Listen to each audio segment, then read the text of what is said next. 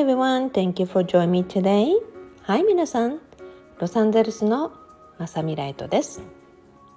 はい、それでは本日の完成トーク、今日はね、話し方。まあ話し方というよりもね、表現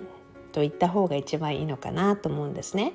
もちろんねお話をすることであったり話し方のね先生方もいっぱいいらっしゃるのでねそういう方々の専門的なプロの視点っていうのを皆さんがね基本にそしてチャンスがあれば学ぶといいかと思うんですね。今日はまさにライト視点私視点ということで皆さんにお話をしていきたいと思います。実はねこのリクエストはこれまでも一番多かったんですね。特に子育てに関してまたは夫婦間に関してこんな風な表現をするといいですよねっていうことは何度も皆さんからのリクエストでその表現法考え方ぜひそれを教えてくださいってよく皆さんに言われたんですね。まあなので今回も皆さんにお届けしていきたいなと思います。でもねこれ言い方っていうよりもね私としてはやっぱりまとめて感性かなと思うんです。皆さんの生き方とか考え方とかね変わっていくとどんどん、表現が変わっていくじゃないですかもちろんね私も感銘を受けた人たちそして参考にしてきた人たちっていうのはたくさんいるのでもちろんねそういう方々への恩返しも兼ねて皆さんの参考になればという思いでね、えこれまでもブログで表現してきたお話をね今回もちょっとお届けしていきたいと思います。言い方とかね表現ってすごい大切ですよね。なぜなら言い方一つでムッときたりとかね喧嘩になったりとかにっこりすることもできるわけですよね。いやそんなつもりで言ったんじゃないのにっていうことでねあのいろんな意見とか自分が求めてない結果になったなんてそんなことは皆さんあると思うんですよね。まあ最終的に誤解や勘違いをしてしまったとかねされてしまったとかそういうのがあると思うのでだからこそいろんな表現というのは学んでいてすごくいいかなと思うんですね。でまずちょっとつい最近あったお話をちょこってしていきたいと思います。先日ですね打ち合わせを兼ねてあの素敵な初めて会うすごい素敵なご夫婦さんと一緒にお話をしていたんですね。お話というかランチをしたんですね。えそれでうちの近くまでいらっしゃるっていうことだったのでうちの近くにはねすごく素敵な湖のレストランがあってでそこの予約をしておいたんです。なぜなら週末になってくるともうかなりいっぱいしますのでねランチタイム、まあ、平日からも結構いっぱいなんだけど、まあ、そこでね予約をしたんですね。でそこでお二人が州外からいらしてる方だったのでね、えー、そこで、まあ、途中ハイウェイの事故があったりとかそれでね、まあ、渋滞にあったということで遅れていたんです。でもその時間帯から後になってくると結構混んでくるのでまずもう私はとりあえず時間通りに行っておきますねっていうことで向かったんです。えそこでね到着をしてあのどうしますかって言うんですね。大抵まあそうなんですね。あの近くで待たれますかっていうこととか。まあでもそこでねその日は20分ほどゲストの方が遅れると思いますって。でもこちらはねすごく景色もいつもいいし私もお気に入りの場所なのでテーブルで20分ほどですが待たせていただいていいですかって。いやもちろんです。ということでね待たせていただくことに。である程度のねあの時間で、まあ、ちょっと早かったのもあったのであのいくつかテーブルを選べるんですね。でもあの結構それでも湖のところってね湖がすごく見えるところは、まあ、結構もう混んできていたので「どこのお席にしますか?」って言った時に後からジョイントしてくださる方はねニューヨークからいらっしゃる方なのってだからすごくねあなたがいいと思うテーブルを選んで是非彼らをの、まあ、彼らのねこの場所の印象を上げてちょうだいっていうことでねちょっと英語で言ってたので 日本語で今一生懸命考えながらね日本語変換しながらちょっと皆さんにもお伝えしてるんですがはいそんな風にね、まあ、ニューヨークからのゲストなのでぜひ素敵な景色のねテーブルを選んでぜひ彼らをねインプレスしてちょうだいってぜひ感動させてちょうだいってお伝えするとではこのお席はどうですかって3つのあるうちにねやはり一番いいテーブルをいただいたんですね。まあこの表現からお友達と話をしたりしてるとねすごくあの忙しい時間帯にあの席っていうかもらったわねっていうことで、まあ、こんな風に言ったのよってああそうだったらやっぱりいい席を持ってくるわねとかねそんなお話になりました。あですからテーブルどこでもいいわとかいい席でとかね、まあ、いろんな表現があると思うんですが、まあ、その日のね言い方でにっこりとしながらすごくいい雰囲気でスタートしもちろん出迎えたお二人のゲストもねあすごい湖がこんな風に見える素敵なテーブルを用意くださったんですねって、まあ、すごくスムーズに話がスタートしました。まあ、こんな風にねあの一つの表現言い方っていっぱいあると思うんですね。で結構これはね夫婦間でもいろいろよく話になります。家族間でもなりますですからこれからもね皆さんねあの感性を高めながら是非参考にいただけるものはしていただきたいと思うんですねなぜなら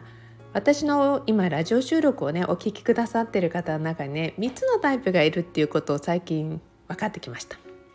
一つはもちろん癒して聞いてる方それももう全然 OK です。え2つ目はこんな風にまさみさんって表現するんだ。ビジネスの場やいろんな場で使えるなっていうことで参考にしてくださってる方。そして3つ目は自分の人生をさらに良くしていきたいということでもちろん感性を高めながら。こんな風にしてみるんだこんな風に言ってるんだっていうことをねえー、すごく参考にしそしてねあのいろんな場でこういう方がいるんですまさみさんっているんですってここで聞きましたっていうふうにね、まあ、素直に誠実にご紹介してくださってる方々もいらっしゃって、まあ、本当にありがとうございます。でも参考にできるもので皆さんのね人生がさらに好調になるのであれば私も嬉しく思います。そこでね私ハリウッドの関係であったりスタジオママをやってた時にねやはりまあ、スキンケアの仕事でも女優さんのお友達がやっぱり多かったんですね。まあ今でもねお付き合いはしてます。そういうね方々とのお付き合いの中でねまあいろんな場でご一緒することが多かったのでやはり女優さんまたは俳優さんもそうなんですがご一緒してるとねやはり仕事柄表現が上手なんですよ。参考になるものっていうか表現が本当にいっぱいありました。でそしてねこれはねもう少し遡っていってね私がその表現というものにすごく意識を感じたそして第一印象っていうか、まあ、一番人生の中で印象的だった人っていうのがいるんですね。それはなんと下の子の幼稚園の先生なんです。今でもね結構の私のフェイスブックなどを見てくださっているので時折メッセージをいただきながらやり取りするんですが幼稚園まあアメリカと日本の教育の違いもあると思うんですけれどもすごく素敵な表現をする先生だったんです。こんな表現の仕方があるんだって。びっくりしたんですね。本当にその一つ一つの表現の仕方やる気の起こし方いろんなやっぱりその表現法からね言葉の使い方そこを見て私もこんな風に話したいってすごく思ったんですよ。だからねその時は先生の表現してるものとかいいなと思うものをねもちろんノートにも書いたりしました。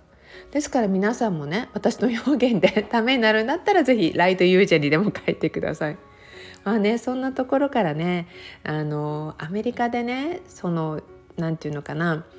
私よく外国人の方のねインタビューあの留学とかそういう人たちのねインタビュー外国人の人たちのなんですよあの外国に行く日本人じゃなくてそういった方々のインタビューとかあのホストファミリーをする方々のインタビューをすることが結構あったのでインタビュアーとしてねあの雇ってもらったこととかがあったりとかしてその時にやはり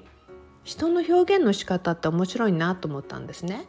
語源とボケブラリーというか幅広くというよりもすごく表現の仕方でうまく自分表現できる人そうでない人っていうのがいることにすごくその20代って気づいたんですよ。えそんな中でねまあ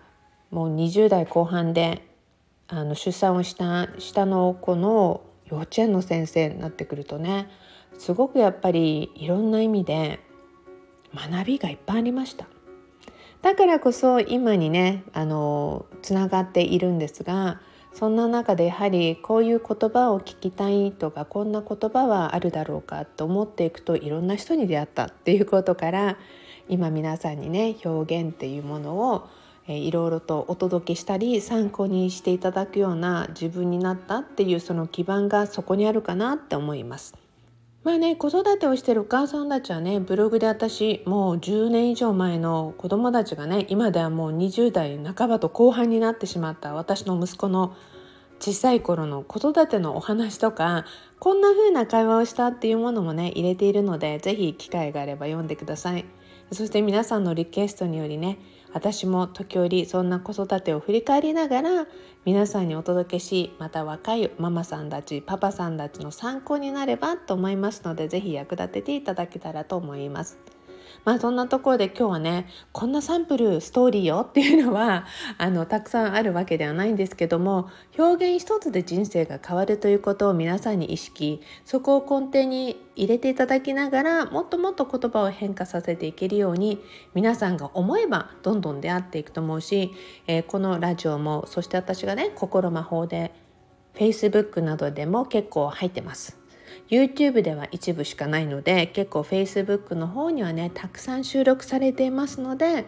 そのお話なども参考にしていってください。もちろん SNS などからもまさみさんこんな視点で言うんだなっていうふうにねあると思います。え先日ね皆さんにお届けをした意識の視点のお話をねえサンプルでさせていただいた病気の方のお話があったんですがなんとやはりねシンクロでその時間帯その方はね全く同じお話を別のラジオ収録でお話ししてたらしくて私は遠慮してお名前を出してなかったんですが私のねイベントのスタッフであるひかりんさんっていう方なんですがその方からもねひかりんからも「まさみさん同じ話をしたのにやっぱりまさみさんの視点って違うんだな」っていうことですごく参考にさせていただいたんですっていう言葉をいただいたりしました。そういうところからね一つの言葉一つのお話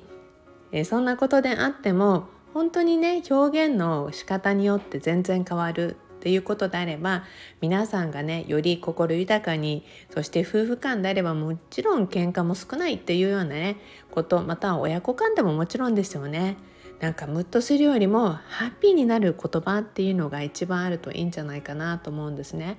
ですから、まあ、お母さんとかお父さんたちに子供たちに「あれやんなさいこれやんなさい」っていう言葉その言葉はね私ほとんど使ってきませんでした。